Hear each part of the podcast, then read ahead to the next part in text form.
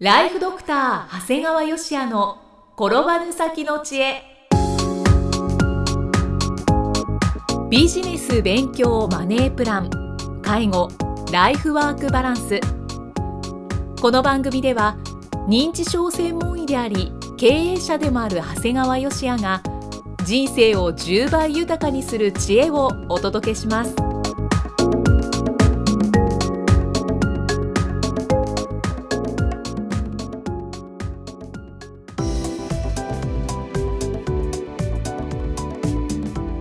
こんにちは、生きみえです。ライフドクター長谷川芳也の転ばぬ先の知恵。今回も始まりました。長谷川先生よろしくお願いします。お願いします。今回はどのようなお話でしょうか？今回はね公私混同のすすめです。おおすすめ結構ね公私混同はしちゃいかんっていうのがよく言われてるんですがはい。以前、まあ、この番組でもご紹介したことがある、え2冊の本があるんですが、えーまず山田純さんの「えー全てを手に入れた1%の人々はこう考える」っていう中では、えーお金持ちは仕事と遊びオンとオフを区別しないっていうふうに言われてるんですよね。はい。でさらにもう一冊の新井直直之さんの「えー執事だけが知ってる世界の大富豪58の習慣」でもまあ大富豪は仕事と遊びの境界線がはっきりしていません、えー仕事をセットにしたら休暇は安楽しめないっていうのは一般人の発想。そもそも大富豪はビジネスは趣味の延長なのですからそもそも休日という概念がないので休日はおとりになりませんとこの本には書いてあるおとりにならない。そういいねその羊っぽくてね。ということでまあそんなに、えーお金持ちでも大富豪でもないんですが、えー自分は考え方だけは真似てます、えー今年に入ってからもね九州小倉での公演のついでにまあいわゆるこう NHK の大河ドラマで、えー今話題の萩を回ってきました。はい。正直ねなかなか日本海側の萩まではねそれだけでなかなか行けないんだよね、でもう一つのは京都宮津での公演ではあの天橋立を堪能しました。有名ですよね。やはり日本三景はええね。いいですか、でね毎冬呼んでいただいた北陸七尾の公演があったんですよ。はい、でいつも冬だからねうんもうちょっと気候がいい時がいいなって言ったら今年は夏場に呼んでいただきまして。よかったですね。はい、えーまあ、雪を心配することなく金沢を楽しみましたね。はやっぱり海産物は絶品ですね。い、いいですね。でそのご縁で、はい。えー10月には富山での公演もいただきました。なんかもう今から楽しみですね。はいで7月と8月にはねこれ不思議なんだけどこう申し合わせたわけでもないんだけど連続して仙台で公演をしました。ですからまあ仙台といえば、えー牛タンとお寿司うん。をやはり堪能しました。すごいですね。もうあちこちに行かれてますね。そうなんです。一応これ何ですか？言われるとまあ正直仕事なんです。公演ですから。ただまあ自分としてはオンであってオフのようなもんなんですよね。はいまあ、公園で新しい出会いをいただき、まあ、少しね観光をしてで、まあ、少し、はい。まあ、美味しいものを食べて、まあ、とても楽しんでいるんですね。はい。もうね、まあ、ちっちゃいことなんですけどこれで宿泊先で、えー好きな DVD を見て、うん。えーマッサージを受けたらねまあこんな幸せでいいのかと思うぐらい僕は喜びなんですよね。なんか贅沢ですね。そうなんですよ。だからまあそんなんですからまあ僕はもうお盆休みもなく、まあ、外来訪問診療を行って、まあ、趣味の延長を楽しんだと、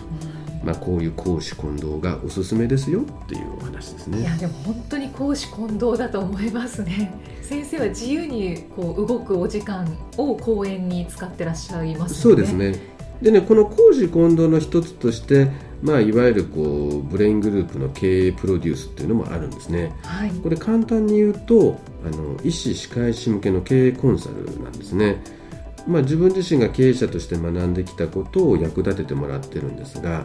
まあ、こう医師医師によるコンサルなんですが実は徹底して会計を検討します、はいえー月次決算の分析から始まり、まあ、最終的には、まあ、中期経営計画を立てて5年後の決算書作成を目標とします。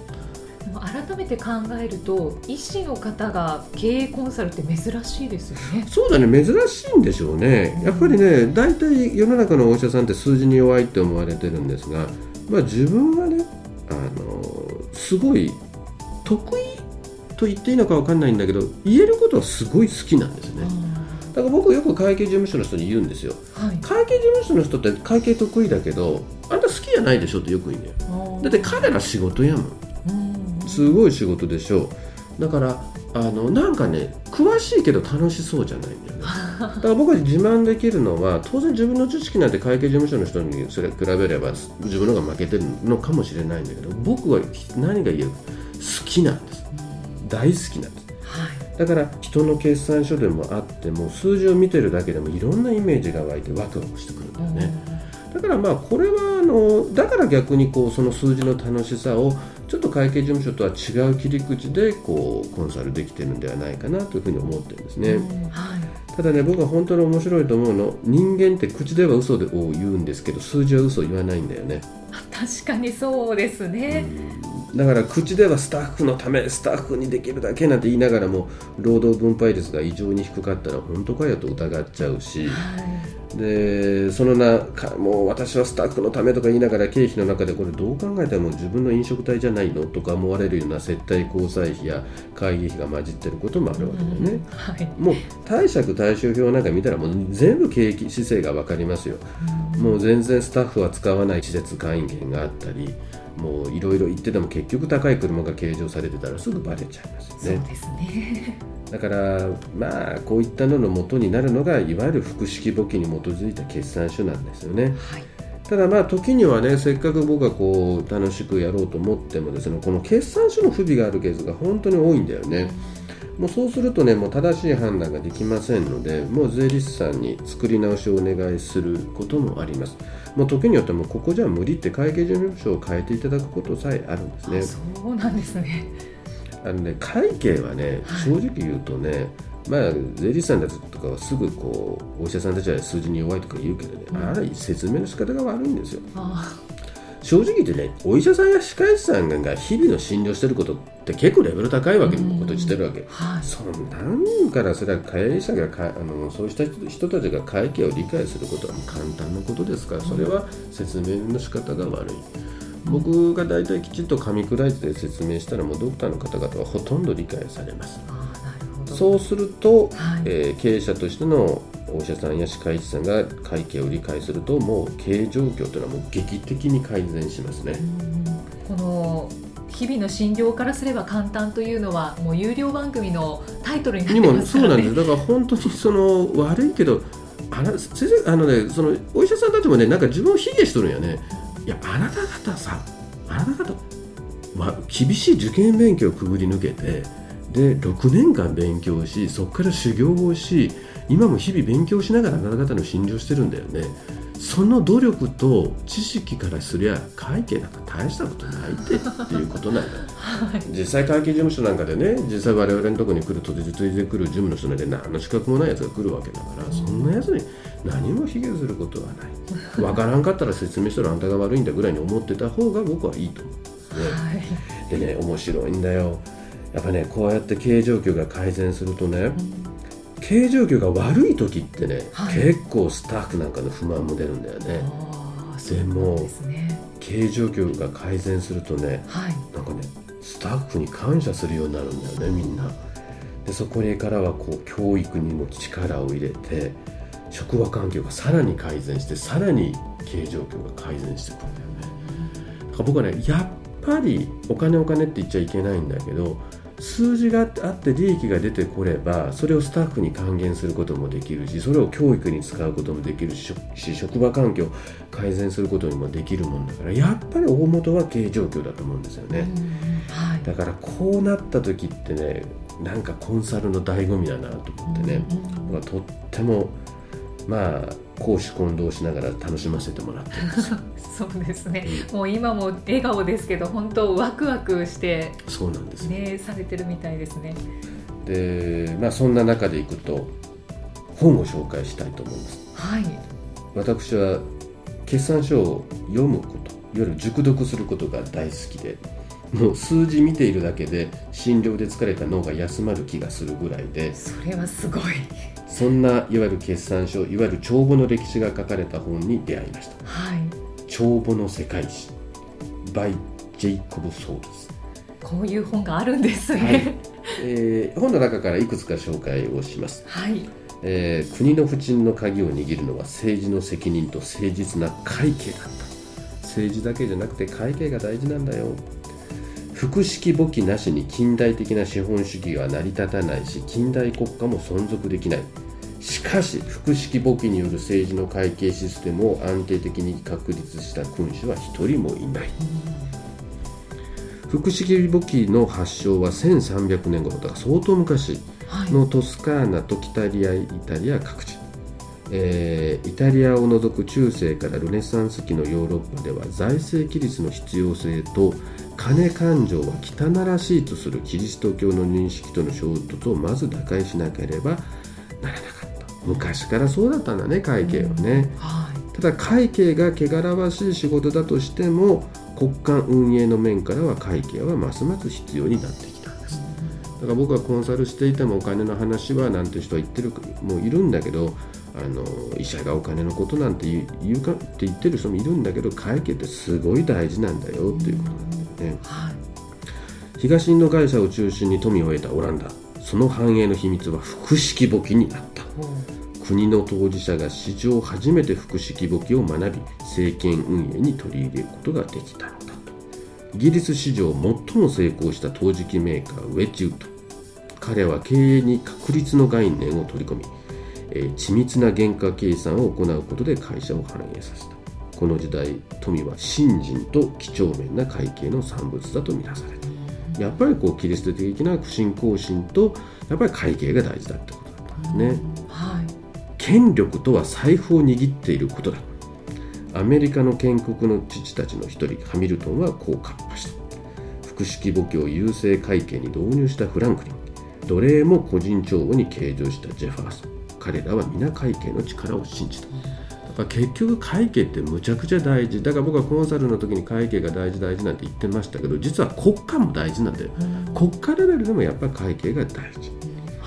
で実は日本の国の会計もあのいわゆる、まあ、石原前知事がいつも言ってたんだけど、まあ、複式簿記にもなってるひどいって言ってるんだけど一応ねかなり複式簿記にはなってるんだよね。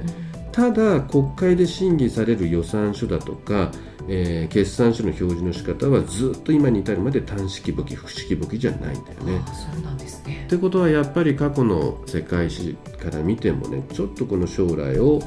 えー不安に思ってしまうなと思うんですね。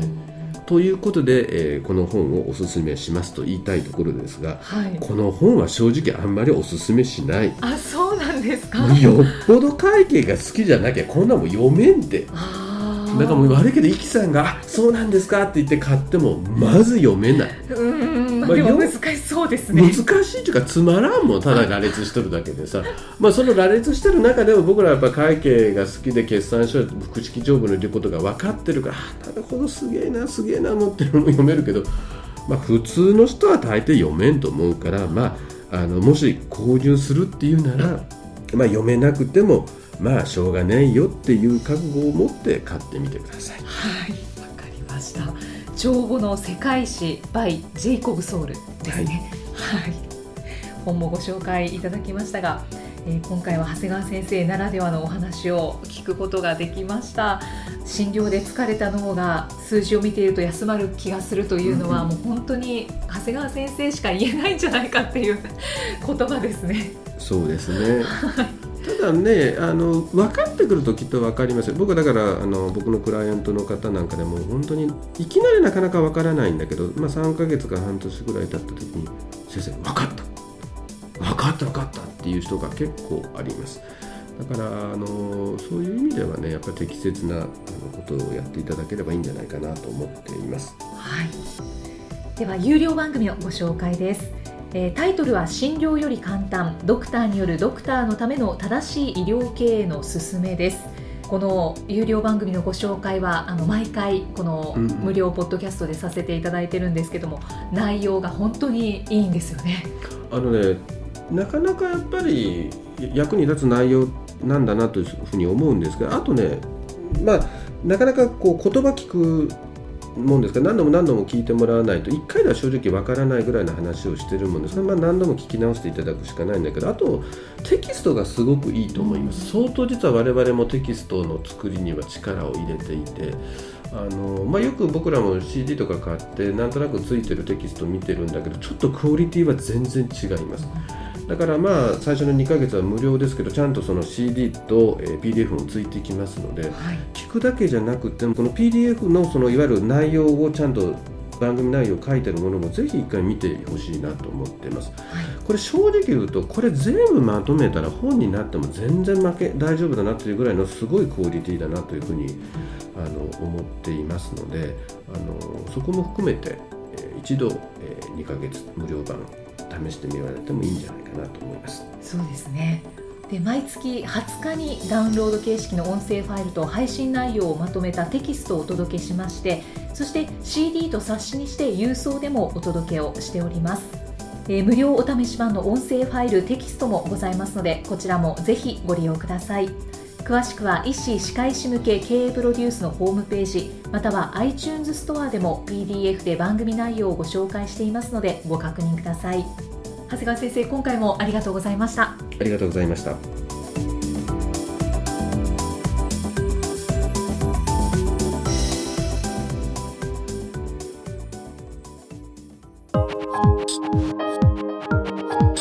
今日の放送はいかがでしたか？番組ではご感想や長谷川芳也へのご質問をお待ちしています。番組と連動したウェブサイトにあるホームからお申し込みください。URL は http コロンスラッシュスラッシュ brain-gr.com スラッシュ podcast スラッシュ http コロンスラッシュスラッシュブレイン -gr.com スラッシュポッドキャストスラッシュです。それではまたお耳にかかりましょう。この番組は提供ライフドクター長谷川芳也。プロデュースキクタス。ナレーションは生きみえによりお送りいたしました。